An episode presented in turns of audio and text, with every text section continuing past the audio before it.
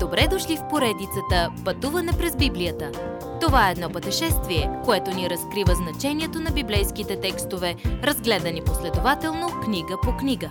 Тълкуването на свещеното писание е от доктор Върнан Маги. Адаптация и прочит, пастор Благовест Николов. Колко зле е положението? Нека да опознаем този човек, Павел. Можете да прочетете за неговото минало в Деяния 22 и от 24 до 26 глави.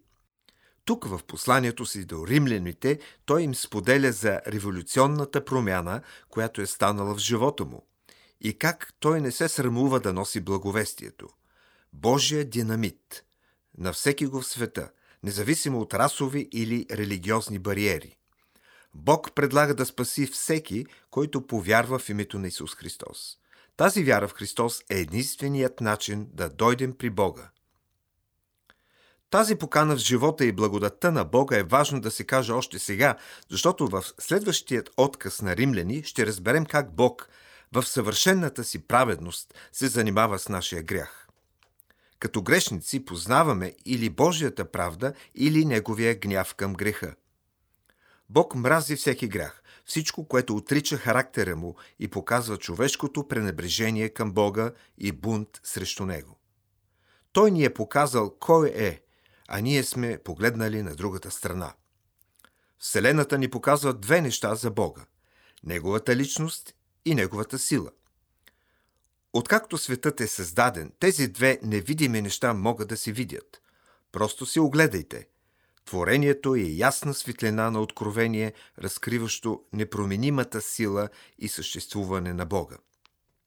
Човечеството никак не става по-добро. Противно на думите на еволюционистите, стремежът е надолу, далеч от Бога, физическо, морално, интелектуално или духовно. Започнахме, като го пренебрегваме и потъваме в безумие. Вместо да прославяме Него – сме го направили карикатура. Единственото практично за нас нещо, което да сторим, е да се върнем при Него, живия и истинския Бог. Понеже човечеството се е разбунтувало против Бога, той буквално ги предава на това, което те искат. Падението е конкретно измеримо чрез нашето извращение в секса. И гнусната неморалност, и безсрамните и безчестни страсти говорят за безбожието – независимо от общественото мнение днес. Никой не може да бъде Божие дете и да живее в гъстото блато на съвременните извращения и прекомерна толерантност. Но ако някой дойде при Христос, той може да го изведе от този грях. Цялото това откровение за Бога не среща обществена подкрепа. Човечеството е чуло за Бога, открито парадира със Словото му, но се противи на присъдата му против такива грехове. И не защото хората са глупови. Те просто закоровяват вратовете си против Бога.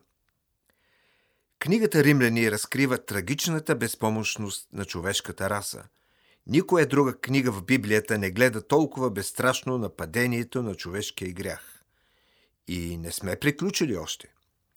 Но преди да оставим тази развратност да ви депресира твърде много, знайте, че най-добрите, най-чудесните новини, които някога сте чули, идват скоро.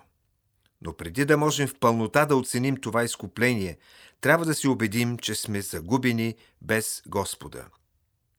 Останете с нас. Уважаеми слушатели, вие чухте една от програмите в поредицата Пътуване през Библията. Ако ви е допаднало изучаването, заповядайте на www.ttb.bible, където има много и различни програми на български язик. Ако свалите нашето мобилно приложение от ttb.bible, ще получите достъп до систематично изучаване на всяка книга от Библията.